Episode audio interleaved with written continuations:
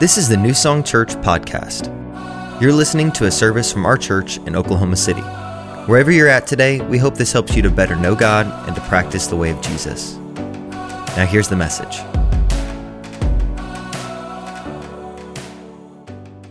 Good morning. Happy almost New Year to you, church. Isn't he worthy? Isn't he wonderful?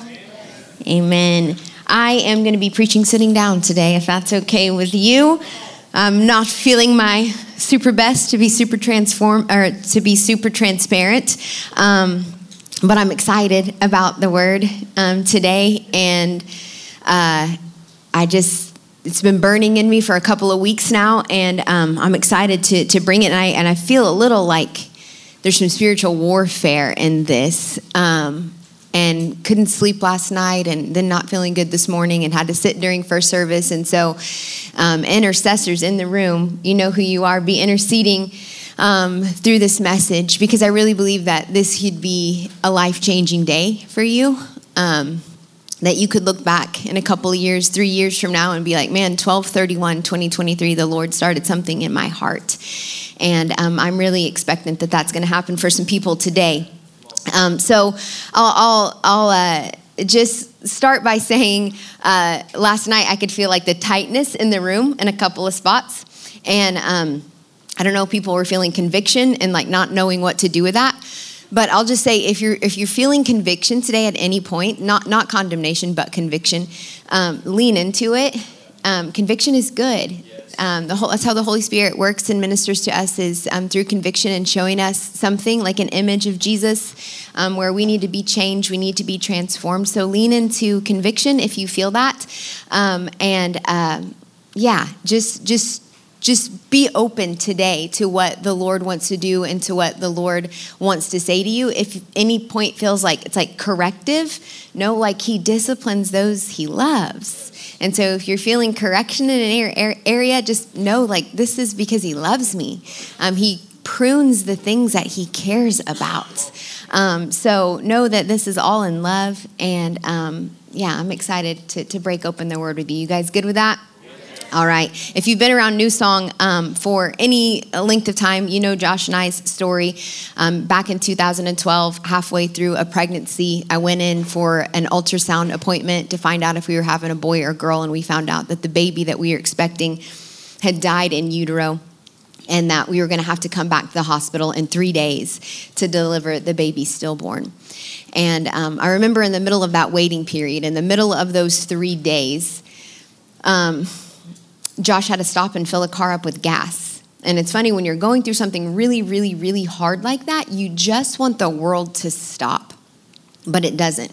Like things like cars still need gas. Like that still happens. And we're sitting there, I'm waiting for him to fill it up, wishing that we didn't have to be here stopped. Like I don't want to have to fill up the car with gas. I just want everything to stop around me. But as I'm sitting there and I'm messing with my contacts that are burning and stinging from all of the tears that I have been crying, the Lord shows up in a still small voice, and I hear these words as, I, as I'm thinking to myself, Am I ever going to feel normal again? Will the weight of this grief ever lift?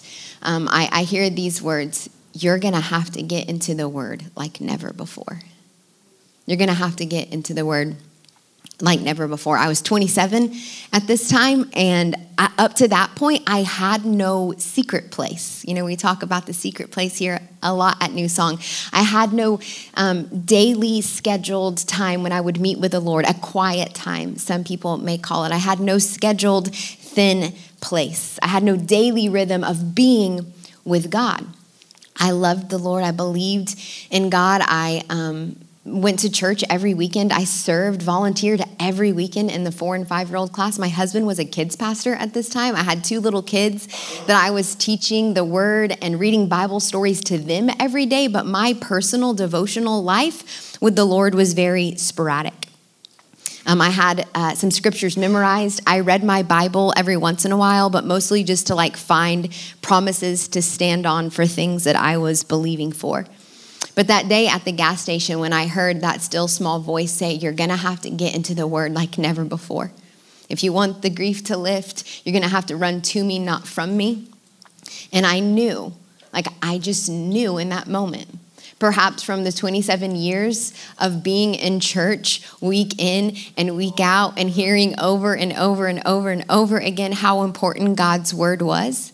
Like I knew, like deep down, I knew.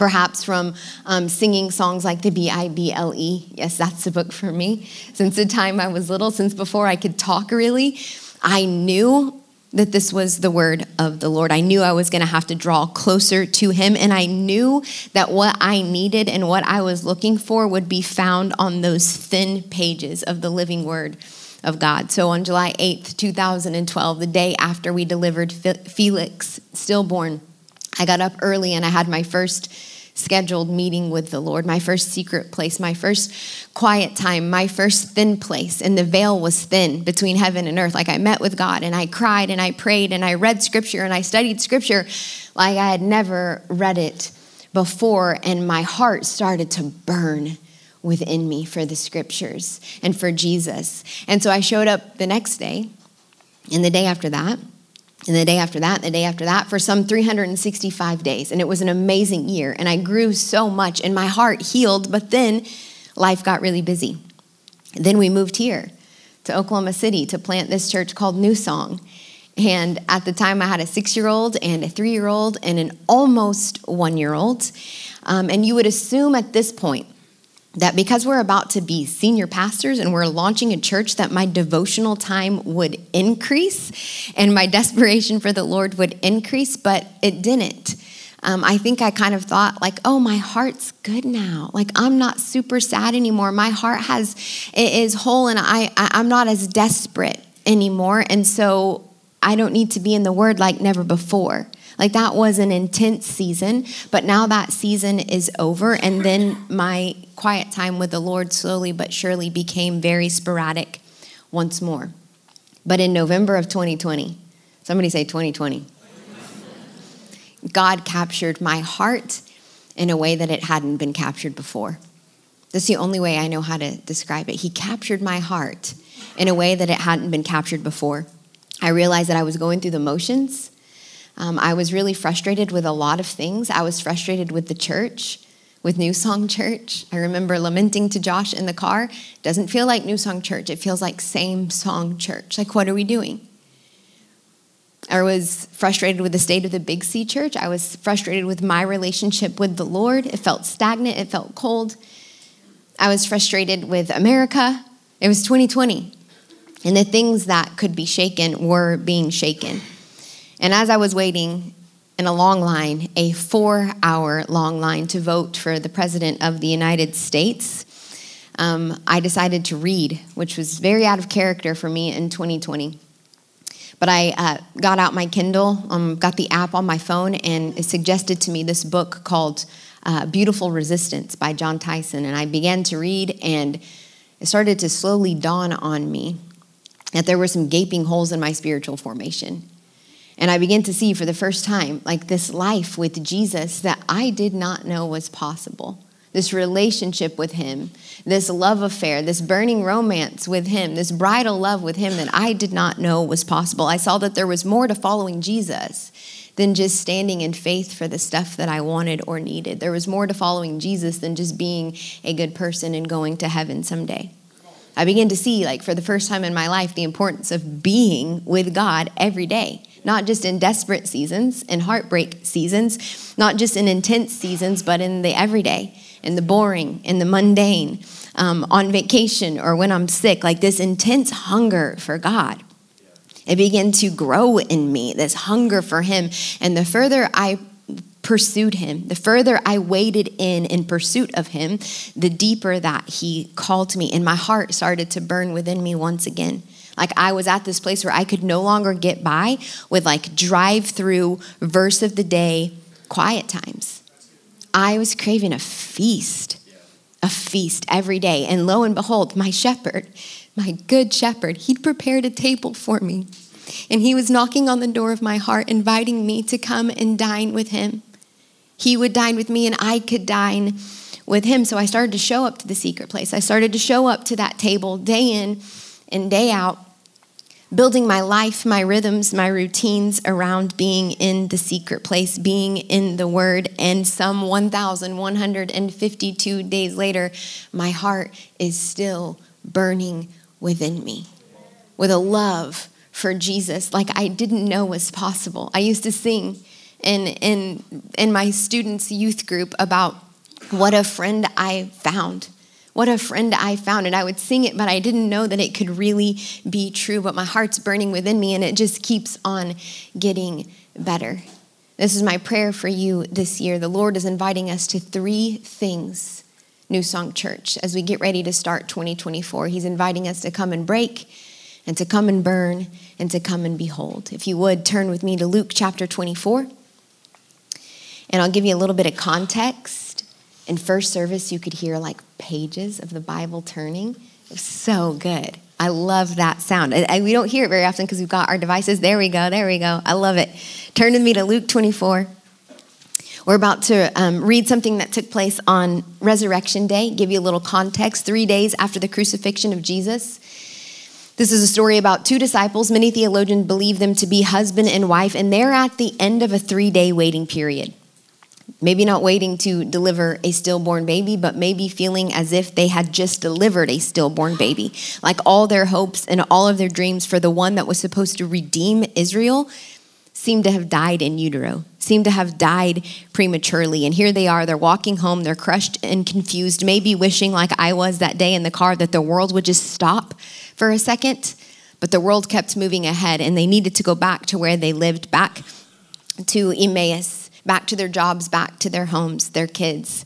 Cars still need gas. And this is where we find them. Let's look at verse 13. It says, That very day, two of them were going to a village named Emmaus, about seven miles from Jerusalem, and they were talking with each other about all these things that had happened.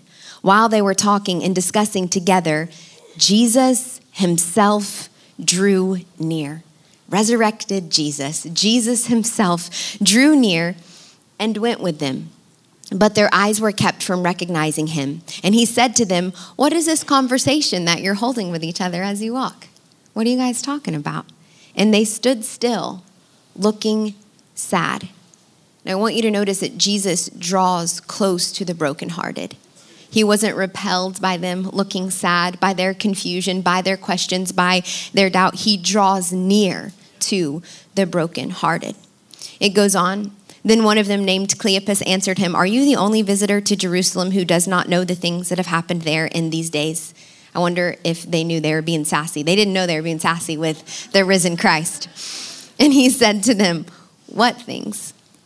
And they said to him, Concerning Jesus of Nazareth, a man who was a prophet, mighty indeed in deed and word before God and all the people, and how our chief priests and rulers delivered him up to be condemned to death and crucified him. But we had hoped that he was the one to redeem Israel. Yes, and besides all this, it's now the third day since these things happened. Moreover, some women of our company amazed us. They were at the tomb early in the morning, and when they did not find his body, they came back saying that they had even seen a vision of angels who said that he was alive. Some of those who were with us went to the tomb and found it just as the women had said, but him they did not see. And he said to them, O foolish ones, and slow of heart to believe all that the prophets have spoken, was it not necessary that the Christ should suffer these things and enter into his glory? Now look at this. And beginning with Moses and all the prophets, he interpreted to them in all the scriptures the things concerning himself. Jesus took them to the scriptures. How many know that these two got into the word like never before?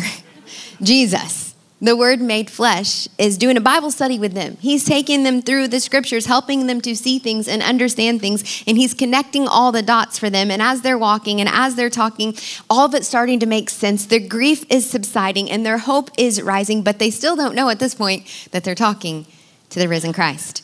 It says, So they drew near to the village to which they were going. He acted as if he were going further, but they urged him strongly, saying, Stay with us. This lets us, lets us know that if we don't want Jesus to stay, then he wants to go. But they wanted him to stay. They urged him strongly, saying, Stay with us, for it is toward evening, and the day is now far spent. So he went in to stay with them.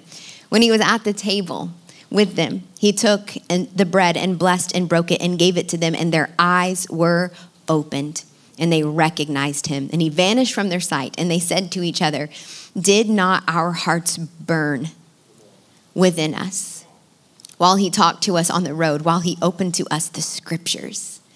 And they rose the same hour and returned to Jerusalem, and they found the eleven and those who were with them gathered together, saying, The Lord has risen indeed and has appeared to Simon. Then they told what had happened on the road and how he had been known to them in the breaking of the bread. Broken hearts become hearts that burn, and burning hearts become hearts that behold. Let's pray. Holy Spirit, we love you and we want you here. Come, Holy Spirit. Let those who have ears to hear hear what the Spirit is saying to the church this morning. Give us ears to hear. We want ears to hear. We want hearts that are open to receive. Let us hear what the Spirit is saying to the church today. In Jesus' name, amen. So, as we're turning in to a new year, 2024, the Lord's inviting us to come and break to come and burn and to come and behold. Let's talk about what it looks like to come and break. Um, these two walking on the road to Emmaus, they were heartbroken. Like in their minds, this wasn't the way it was supposed to be. Jesus was supposed to rule and reign in Israel. He wasn't supposed to die on a cross and then go missing. So their hearts were broken. Their hearts were broken for Israel. They stood there looking sad, scripture says. But Jesus drew near to them in their brokenness. He showed them that the crucifixion was necessary. He helped them to see what they could not comprehend. But Jesus wasn't repelled by their brokenness, he was drawn to it. So, my question for you this morning is what is it that breaks your heart? What is it that breaks your heart? I want you to wrestle with this question this week. Hey, do you ever look around our city? Do you ever look around our region, your workplace, your school, your neighborhood? Do you ever look around, just people watch? Do you ever think about the suffering that Jesus went through on the cross to receive his reward, to receive his inheritance, to receive a people, to receive his sons and daughters? The suffering that he went through for that inheritance, and how still so many reject him and don't know him. Do you ever weep over the fact that people all over the Bible Belt go to church week in and week out and they casually brush up against the Christ, but they've never truly beheld him in a way that they're captivated, fascinated, all of my life for your glory, all of me for all of you? Do you ever weep over the division in the body of Christ, the infighting in the body of Christ? Do you ever does it does it break your heart when Jesus walks into a room and people can't discern his presence. Or worse, they do know that the king is in the room, but they refuse to respond to his presence with their hard hearts. Does it break your heart that the one who made us to walk with him and to talk with him and to love him and to be loved by him is knocking on the door of our hearts, but we're too busy, we're too preoccupied to even hear the knock? Or we hear it and then we decline the invitation to dine with him for lesser lovers? Does it break your heart that people drink the world's bitter wine, searching for thing after thing after thing to fill them when he is fullness? Does it break your heart that there's people in this community, in our region, that are sitting in darkness when the light has come? That they're sitting in darkness in uncomforted sorrow? How many of you have been through something sorrowful, hard, where you've been mourning? Aren't you so glad that you had a comforter with you in that season? When we go through hard things, it breaks my heart thinking about there's people in my neighborhood that go through the same type of stuff, but they don't have a comforter to comfort them. They don't know the comforter. Does it break your heart that people are walking around with unenlightened ignorance and with unconquered sin, slaves to sin, when Jesus broke the power of sin, death, hell, and the grave, slaves to fear, living a life alone instead of a with God life. We need to let our heart break, church. We need to let our heart ache. We need to be on our knees asking the Lord to teach us the language of his longing. What do you long for, Lord? What do you long for, God? What's your dream for this city, for this region, for this world? What breaks your heart, Abba? What breaks your heart, Jesus? What matters to you? I know we say at New Song all the time if it matters to you, it matters to God. But the opposite is true, needs to be true. If it matters to God, it should matter to us. Do we know what matters to Him? Do we care about what matters to Him, or do we just want Him to care about what matters to us? Make no mistake, Jesus is high and lifted up, and he is seated at the right hand of the Father in glory, but his heart still breaks, and his heart still aches for those that he came to save. His heart still breaks as the bridegroom, as he looks and sees his bride, who is not waiting and ready and crying out for the return of the bridegroom. He sees his bride not, not really caring too much about his return, not desperate for his return. Samuel Whitfield, in his book Discipleship Begins with Beholding, he says, One of the greatest threats to the church is our own satisfaction. God is not yet satisfied, but we have little desire for God to return, dwell among his people, and receive his inheritance. Jesus suffered more than any man and willingly chose a horrific death to receive an inheritance, and he's been waiting nearly 2,000 years for that inheritance. Does that even move you? Or is your satisfaction and sense of success in this age enough for you? This age desperately needs the witness of a church who is a demonstration of longing and dissatisfaction in an age so satisfied with lesser things. I think we often want to burn for Jesus. We want him to come and set a fire down in our hearts that we can't contain and we can't control, and we want to burn for you, Jesus, but we don't want to break with you, Jesus. We don't want to share in your sufferings. We don't want to be bothered with what breaks your heart. But Paul reminds us in Romans 8 that if we want to share in the glory of Jesus, we must share in his suffering. Vance Havner used to say the tragedy of our time is that the situation is desperate, but the saints are not. The situation is desperate, but the saints are not. Psalm 51, David writes, For you will not delight in sacrifice, or I would give it. You will not be pleased with a burnt offering. The sacrifices of God are a broken spirit, a broken and a contrite heart, oh God, you will not despise. He doesn't just want a burning heart, He doesn't just want a burnt offering, He wants a broken heart. Charles Spurgeon used to say, Is anything useful that's broken? Like, can you drink out of a broken cup or can you run on a broken leg? He says, Though other things may be the worst for breaking, a heart is never at its best till it is broken for what breaks God's heart. Broken hearts become hearts that burn. So, what does this look like?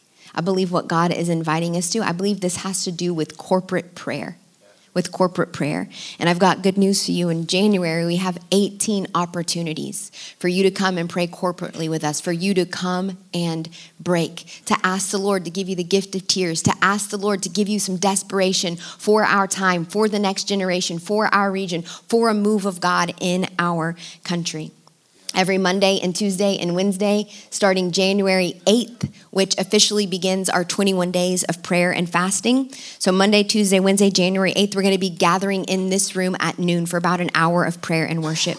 And then every Saturday at 3:20 before our four o'clock service, we gather in this room for pre-service prayer. Did you know that there were people gathered here at 8:20 this morning praying over the services, prophesying? I was in the back because I wasn't feeling good, but I could hear them praying, and I could hear somebody prophesying about the Lord wanting to use this church as an example to our state of what it looks like a body of believers truly practicing the way of Jesus, following after him. Every Saturday at 3:20, every Sunday at 8:20, and then on January 6th, next Saturday, before we go out for Serve Saturday to serve our community, before we do that, we gather in this room for corporate prayer to let our hearts break and to get the burden for the people that we're about to go and love and serve. So, 18 opportunities for you to come and break, to offer the Lord a broken and contrite heart, to ask Him to break your heart for what breaks His. The situation is desperate, new song. Are you? Are you desperate? And maybe you'd say, Well, I have a really great private prayer life. Like, I've got a prayer closet, and that's where I pray and I pray. And I do battle every day alone in my prayer closet. That's great. That's awesome. Please keep that up. Um, but did you know that every almost almost every mention of prayer in the book of acts is referring to corporate prayer it's referring to corporate prayer um, there's very few references to private prayer in the book of acts um, i know for me we've been gathering every wednesday as a church um, for the last two years midweek prayer wednesdays at noon and for me being in the prayer room every wednesday week in and week out it keeps me desperate it keeps me hungry it keeps my heart broken for what breaks God's heart. Like I've got my own prayer times with the Lord where it's just me and Him, but there's something about being here and being um, together with my brothers and sisters crying out for, for the whatever the burden of the day is. Um, it helps me to care about what God cares about instead of just asking Him to care about what I care about. 18 opportunities. How many of those can you make? You may not be able to make all of them, but how many can you make? I really want you to do this um, please hear me. Like, go home today and prioritize these prayer meetings. Get out your planner and look over, like, which ones practically could you make? Maybe you have to take it uh, your lunch break and be up here one day. Whatever it looks like. What are you doing next Saturday at 3:20? Maybe you can't ever make a Monday, Tuesday, Wednesday, but could you make Saturday? Could you make Sunday? I want you to go get your planners and I want you to write one of these, at least one of these prayer meetings in your calendar. Make it a priority. How many know what you write in your calendar, you do? like uh, Thursday, 320, dentist appointment, teeth cleaning, that's written on your calendar. Guess where you're gonna be Thursday at 320? You're gonna be at the dentist getting your teeth cleaned. So often we, we, we make our calendars about what we have to get done, but our calendars also need to be about who we want to become. Who are we becoming? We got to prioritize things. Like, how sad is it that we prioritize teeth cleanings over prayer meetings?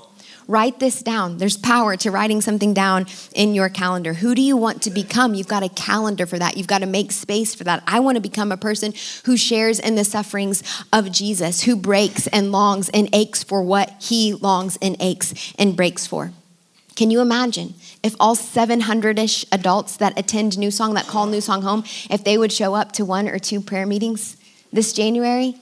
I'm telling you, I really feel like it's a word of the Lord. I believe that this room is going to be filled with Emmaus Road moments. Moments where Jesus sees a group of hungry people gathered in Edmond, Oklahoma, who are wanting to share in his sufferings who are praying for the gift of tears, who are praying for the gift of desperation for our region, for our families. And when he sees that, he himself draws near. And he will begin to walk with us, and he will begin to talk with us, and he will begin to open up the scriptures for us, and he will show us his dreams and his longings, and we will begin to pray in step with the Spirit. The Spirit and the bride unified in intercession prayer. Coming out of this house, Spirit and bride unified intercession for our city. Are you in? Yeah, let's go. You guys good? All right, number two, come and burn. Come and burn. Leviticus 6. It's offering some instruction for, for uh, the priest concerning how sacrifices were to be made in the tabernacle of Moses. It says in verse 12, the fire on the altar shall be kept burning on it. Somebody say, burning. It shall not go out. The priest shall burn wood on it every morning. Now we know that there is no longer a tabernacle. There is no longer a physical altar that a priest has to um, tend to and make sure that the fire does not go out. We are now uh, the temple. God tabernacles in us, and we are a kingdom of priests. Did you know that? We're going to talk about that in our series coming up, Fill the Earth. Oh, it's going to be so good. Revelations 1 5 through 6 says, To him who loves us and has freed us from our sins by his blood and made us. What did he made us? He makes us a kingdom, priest, it says, to his God and Father. As priests, we must tend to the altar of our heart daily. And we must keep the fire on our hearts burning. Okay, to keep the fire going in the tabernacle, think about this with me. The priests had to be attentive.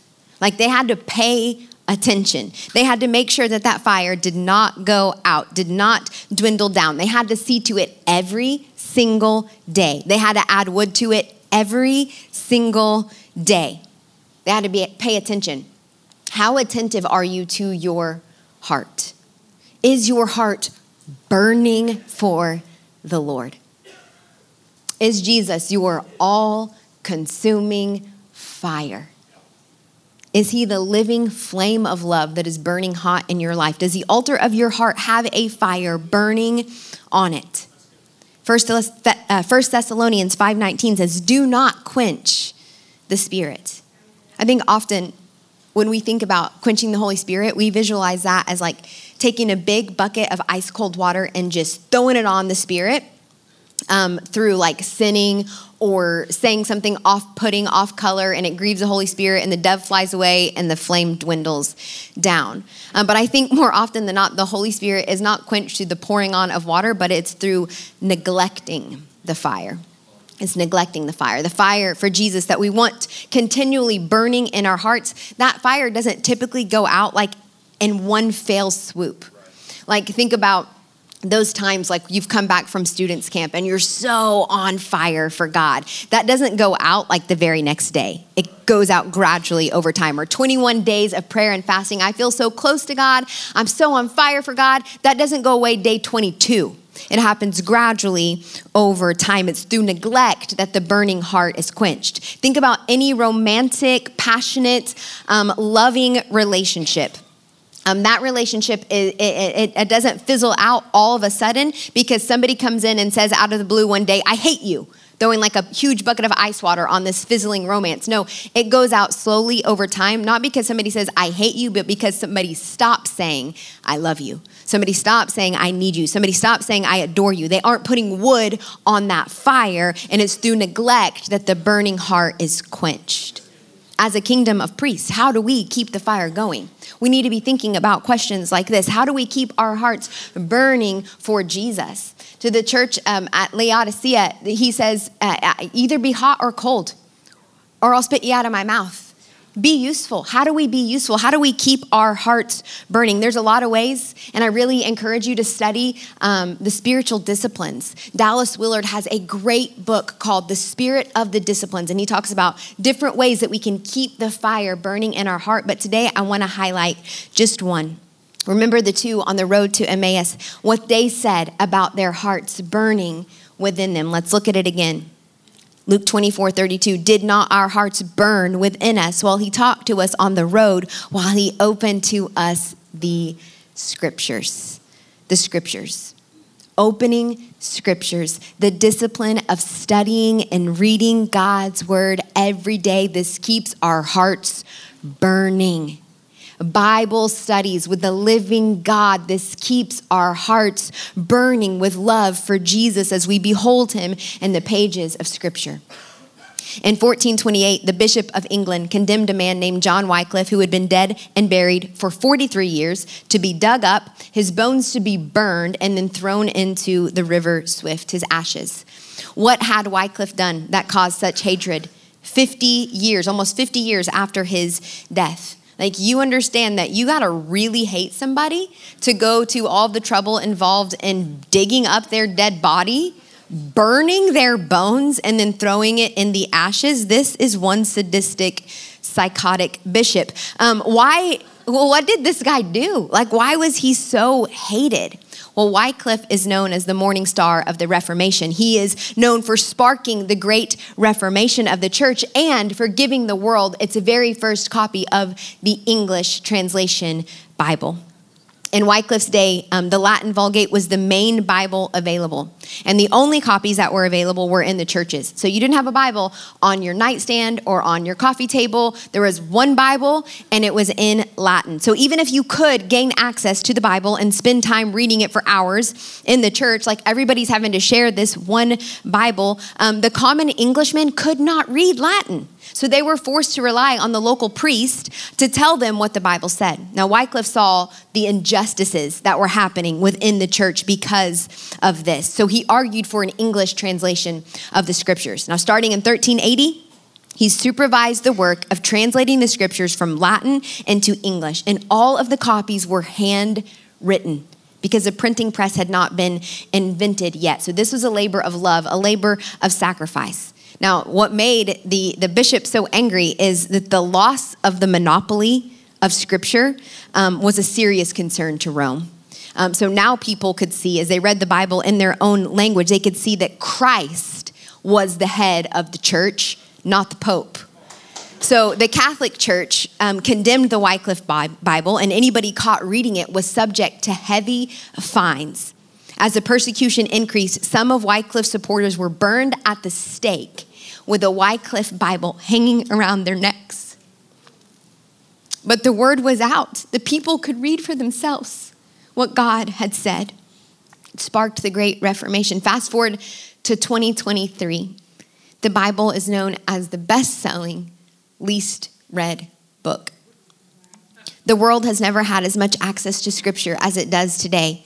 And that continues to increase. Like we have almost unlimited access to the Bible, like all the different translations, all the different languages, along with all of the free, amazing resources out there, like commentaries and lexicons and Bible Project and YouTube and podcasts, all in our handheld device that can fit in our pockets. Like the prophets did not have what we have, the disciples did not have what we have, the reformers did not have what we have. But the challenge with unprecedented access to the Bible is that people tend not to value things that are free and easily available. Like, can we honestly say that we value the Bibles on our nightstands and on our iPhones as much as those who valued their handwritten copy that hung around their necks as they were burned at the stake? Samuel Whitfield again says, We have an unprecedented opportunity to deeply meditate on the Word of God and we must seize the opportunity. God leads history. God leads history. And He is flooding the world with the Bible because He has a very specific purpose in mind. The Lord wants this generation, He wants this generation to behold Him in His Word in a way that no previous generation has been able to. Many do not recognize the value of what we've been given. Forgive us, Lord. But it is time for a people to recognize and take full advantage of it. The digital revolution is not about Netflix, Facebook, and YouTube. It is about free access to the Word of God. The B I B L E. Is it the book for you? And maybe you're thinking, no, it's not. Like, you don't understand. I've tried to read it and I just don't understand it. And you've got to be like a theologian or have gone to seminary to love and enjoy the Bible. Let me just, this 12th grade educated girl, tell you that that is not true. You must stop believing that excuse. Or maybe you would say that um, the Bible, like you can understand it, but you just, it's not really exciting. It's kind of, you find it kind of boring. You lack the passion. R.C. Sproul says, Our problem is not a lack of intelligence or a lack of passion. You just got to look around to see, like, we don't lack intelligence and we don't lack passion. We can figure out like how to make cars drive without a driver in them. We don't lack passion. Look around at any Taylor Swift concert or or or, or football uh, stadium. We don't lack passion. Our problem is that we're lazy. Studying God's word requires effort, like to really study and understand and meditate and brood and memorize and ingest and love, it requires effort. And oftentimes people don't study simply because they're lacking the motivation to do something that requires effort. R.C. Sproul, again, he says, weeds are easier to grow than grass. You ever notice how nobody's ever fighting you when you're about to watch like four hours of TikTok or YouTube? Like, it's not like, you never, like, you don't lack the motivation to do that, okay? Weeds are easier to grow than grass. Newspapers are easier to read than the Bible is to study. The curse of labor is not magically removed simply because our task is the study of scriptures. Like if somebody says, just open your Bible, it'll be easy. Uh, if they've told you that, it, that's not true. You have to put some effort into it. It's going to require effort. Now, I've noticed like this trend among um, among churches where people love to be in the prayer room. They love to sing and they love the feeling of being in God's presence, but they don't want to study and they don't want to meditate and they don't want to memorize and they don't want to ingest God's word, like really reading God's word. And I've heard it said before that Christian mystics, or those who focus on being in God's presence, feeling God's presence, Christian mystics without study are only spiritual romantics who want relationship without effort. You want relationship without effort. And I'm just here to say that's not us, guys. That's not this house. We pursue the presence of God 100%. we pursue the presence of God, but we're also pursuing transformational discipleship. And we believe that it is our duty as God's people to love His word, to study His word, to understand His word. We need to, in the day and age that we are living in, it's going to get real, real we need to understand that scripture has primacy over writings, other writings, over church tradition. It has primacy over religious experience, over individual revelation, over your spiritual dream, over your vision. Scripture has primacy over culture. Amen. Studying God's word requires effort. Don't don't don't be fooled. It requires effort. It's not going to come automatic, but the more consistently that we show up, the more consistently that we show up and we open our Bibles and we say, Would you walk with me, Jesus? And would you show me things in the scripture? Holy Spirit, you wrote this book, you inspired this book, you're with me. Will you help me to understand it? As we put forth effort, as we open it and we begin to pray prayers like, May the truth of this book, may this book disclose its inmost truth to me. May it grip me. May it mold my life. May I treasure it in my heart through patient brooding and spread my soul out over it so that it may transform me. The more that we show up with a heart like that, I'm telling you, it becomes the most enjoyable work that we put our hand to. It feels a lot less like duty and it feels a lot more like I found God's words, like Jeremiah says, and I ate them, and they were to me the joy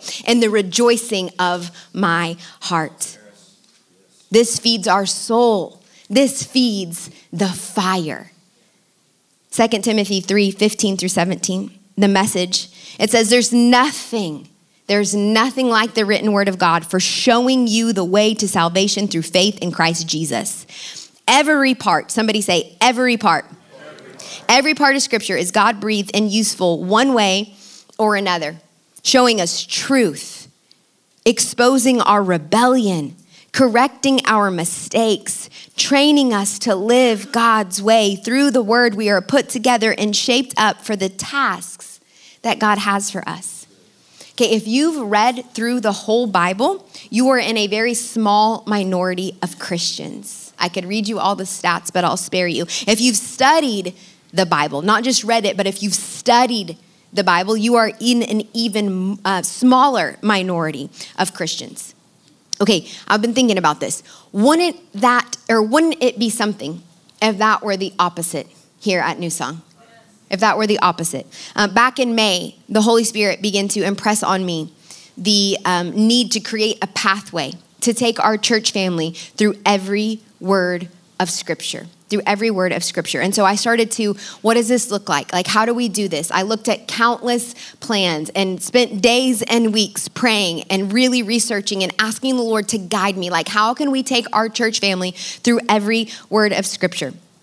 And I'd like to ask for a drum roll, but I'm not going to because I hate when people ask me to do a drum roll. So I'm not going to make you do a drum roll. Okay. I'm going to spare you the awkward drum roll moment. Okay. Over the next three years, here's the plan that the Lord laid out. Over the next three years, through our Being Transformed journals, we are going to read through every verse, chapter, and book of Scripture.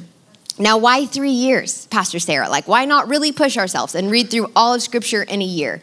Why don't we do the 30 day shred where we read through all of Scripture in 30 days? It's possible. I know. I've done it and it's awesome. But the goal is not that you read through the Bible in X amount of days. The goal is that you read through the Bible with understanding. I don't want you to be like, I read it in 90 days and I don't know what like it was just such a blur. Like i don't remember any of it. Like i'm just pushing and pushing and pushing but not having time to study and meditate and brood on god's word. So we're going to take a slower and a more intentional pace. Um, each journal has a blend of the Old Testament and New Testament in it. So we're not going to start in Genesis and end in Revelation, or we'd be in the Old Testament for like two and a half years, which is great. Um, but we're, we're, we're going to have a blend. Um, and that's to prevent like when you start to stall out in that Bible reading plan, when you get to like Leviticus and Numbers, you know you've been there if you've read through the Bible.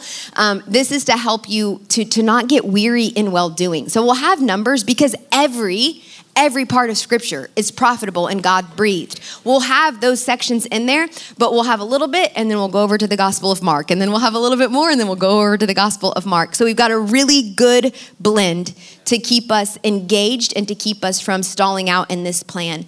Um, we also have included um, an, an extra thing that's to be read out loud. So you'll see the new pages of the journal. We've, we've laid them out a little bit different. Um, this starts tomorrow, by the way, January 1st. We've got the every word. So if you follow every word, starting with Matthew 1, you'll read through every word of scripture over the next three years. And then you'll see the extra and the family reading. That's in addition to the every word. And that's meant to be read out loud around your dinner table. That's meant to be out, read out loud as you tuck your kids in for bed. That's meant to be listened to maybe on your drives to work or in your small group. So the extra in reading is you can study, you can dig into it, but really the, the idea is that the every word is what you study, you dig in, you meditate, and then the other reading is something that you read out loud together as a family. We're also going going to have like a Lent plan that goes along with the church calendar that will fall under that extra slash family reading. Um, you can see that we um, we we given you wide open spaces in the journal. We've heard you, and um, we know some of you are like, "I my prayer does not fit in this four lines. I need more spaces, or my application does not fit here." So we're still going to have scripture, observation, application, and prayer. The SOAP method that you can read about if you don't know what that is. We explain how to do the SOAP method in the beginning of the Being Transformed journal, but you've got wide open spaces now, so no no seg- segregation there um, or segments there, and then. Um, we also have a place to take message notes still. So, on the weekend, with some great questions to ask yourself at the end of every message, really challenging questions to sit with and to think on so that you don't just hear this message and then on Tuesday you're like, wait, what was the message about? You have to, it's some questions to work through. Um, we took out the small group and the core pages because we realized not every group meets every week. So, those become some wasted paper, wasted space. Um, so, yeah, they're out there today um, and maybe you're thinking, I don't really know if I want to commit to a three year pro- plan. Like, that's a, a, big commitment, Pastor Sarah. I hear that. Um, or maybe you're thinking, I've got my own reading plan. I've always done it. I'm just going to do that again. I hear that too. But I want you to hear my heart on why we are continuing to offer this free resource. Um, and I'm also going to share with you just a few quick, like, be aware, like some dangers, the dangers involved in doing a plan like this, and then um, some advantages of doing a plan like this. So hopefully you can pray about this and you can make a decision today, like, yeah, I'm in, or no, that's not for me. Okay, um, a few dangers to note. The first one is formality. Like anything that we do habitually over and over again, it can turn into formality or something that we do just to do it. Like it's not having an effect on our lives. Um, as with any reading plan, we have to guard against be- this becoming just a box that we're checking on a spiritual Christian to do list. So we really have to guard. Is this just a formality to me, or is this the joy and the rejoicing of my heart? And some days it's going to feel like a formality, but if it continues to just feel like I'm just doing this to do it and it's not life giving, you need to guard against that. Um, secondly, a danger to be aware of is self righteousness. Um, I think sometimes when we have like, here's your um, a prescribed reading portion for the day, and we do that, um, then we feel really good about ourselves. And we do it the next day and the next day, and we're like, look how many days that we've put together, and we haven't missed a day, and we, we get on a streak, and we can move into self righteousness or spiritual pride. Spiritual pride. And a warning sign for this is um, if you do this and your focus is not really on God at all, but on how good you are at doing your journal every day and at how bad others are at not doing their journal every day, that's a red flag. The other side of this is condemnation, like a feeling of guilt and shame. You need to guard against that. Like if you miss a day and you're like beating yourself up and punishing yourself, you need to guard against self righteousness and condemnation because there is therefore now no condemnation for those who are in Christ Jesus. So lock in with me here as we close. I really want you to hear me. Um, if you do your Being Transformed journal every single day, for the next three years, God is not going to love you any more than he does right now at the end of the three years. You'll probably love him more, but he's not going to love you more. Okay, if you miss a week or a month or you say, I'm not even going to do this plan, God's not going to love you any less. Okay, I need you to hear me that God's love for you is perfect and God's love for you is based on the finished work of Jesus Christ, the cross of Jesus Christ. It's not based, his love for you is not based on your participation or lack thereof with the Being Transformed journals. Got it? Okay, so what are the advantages? The advantages of we're going to read the Bible all the way through, which is pretty awesome. We're going to study it, we're going to read it, we're going to read to understand. Um, time will not be wasted is, is another advantage. How many of you have like, you've woken up in the morning and you're like trying to figure out what to read, and you spend like 20 minutes trying to figure out what to read, and then you spend like five minutes reading. So we we want to help you out with this, and if it's just there, you just wake up and this is what I read today. You save time um, trying to figure out what to read. We'd rather you read more than look for stuff to read more. Um, third family and friends are going to have a subject for fruitful conversation. Like you're going to have fruitful conversation, husband and wives, as you're reading the same things, small groups, as you're all reading and meditating on the same things. Your children, your students, you're going to have conversations that are fruitful because you're all studying and meditating on the same things. And then, number four, the sweet bond of Christian love and unity will be strengthened. There's a unifying that happens when we're all reading and being nourished by the same words of eternal life. There's a unity that will come in the house. So we've got journals out in the lobby today, and in the past we've said just grab one as you go. But we want to bring some more intentionality to this. Um, we want to know that you have decided to journey with us and that you've decided to pick up a journal. We want to know who's taking a journal home. So if you would, there's a form, a QR code. You scan this code you fill out your name, your phone number, and your email address, and it lets us know you have a journal. And it also is a way for us to reach out to you when we're dropping articles that go along with challenging text. Um, the discipleship team is going to be sharing favorite commentaries, favorite resources. Like we start Genesis, and you're going to be able to see, like, this is what I, this is my favorite commentary. This is Pastor Josh's favorite commentary as we get into Genesis. So we're going to share resources and articles with you. So it, it's a way for us to connect with those who have a Being Transformed journal. Um, and and then the understanding the Bible classes that Josh Romano mentioned, um, they're going to go along with the journals. So if you want to understand the Bible more, Pastor Tondrai and the discipleship team are going to be getting into the nitty gritty of how to read Matthew, of how to read Genesis, of how to understand this, of how to apply it to your life. And you can sign up, register for those in the app under events. Um, there's only one journal per person. There's a limit, one per person, and we're saying um, 12 and up, ages 12 and up for the journals. Um, and there's also an option to donate if you want to donate towards the cost of a journal. We want to be able to continue to offer this as a free resource for the church family because we truly believe in the power of daily abiding in God's Word. But if you want to donate, journals are $8 a piece to print. Um, and if you feel uh, compelled to donate towards that, there's an option to do that, but it's optional. If you don't want to, budget's tight after Christmas, whatever, I get it.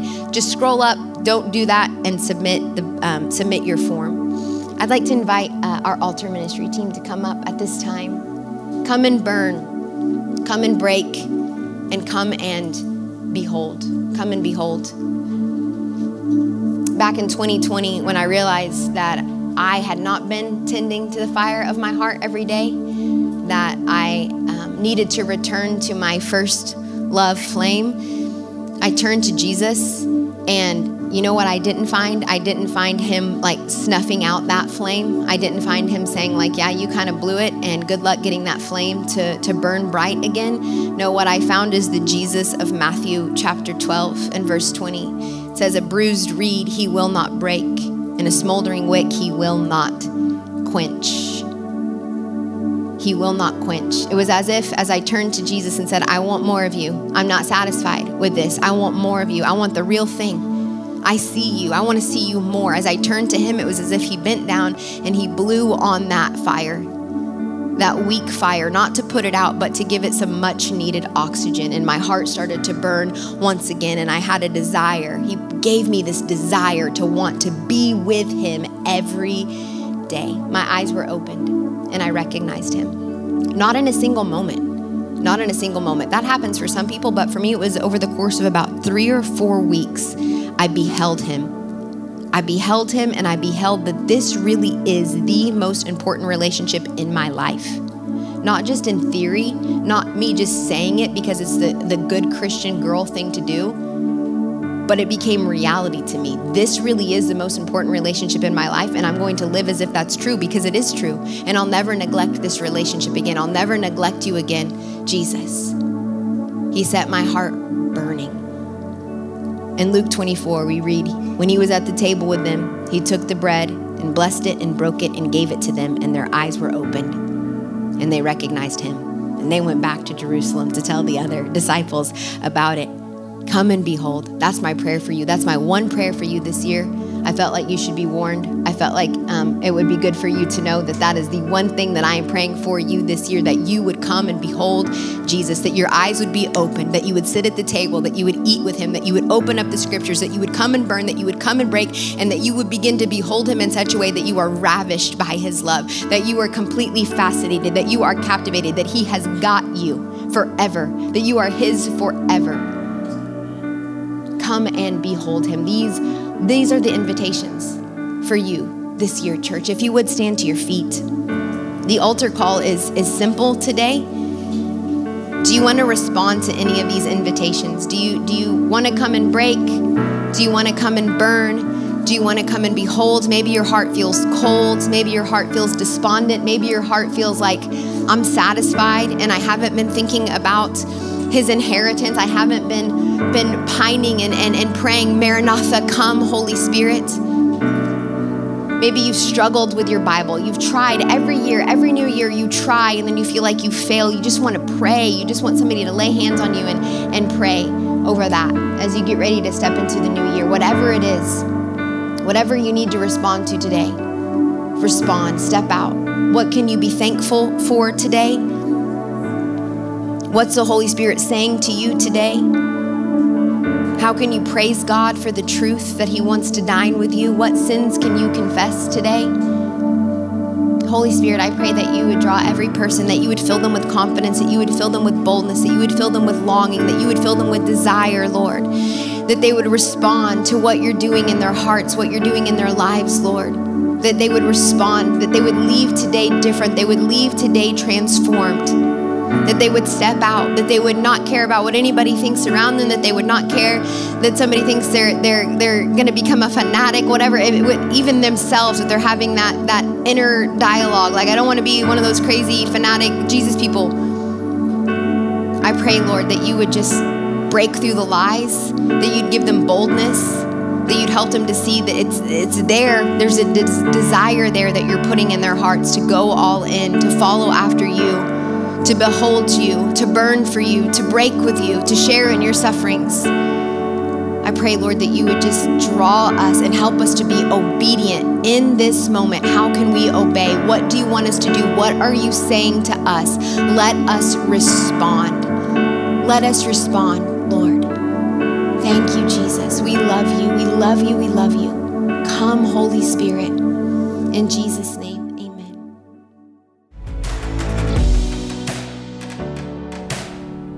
Thanks again for listening. For more information on our church or for more resources to help you grow in your faith, go to newsongpeople.com or download our app by searching for New Song Church OKC in the App Store.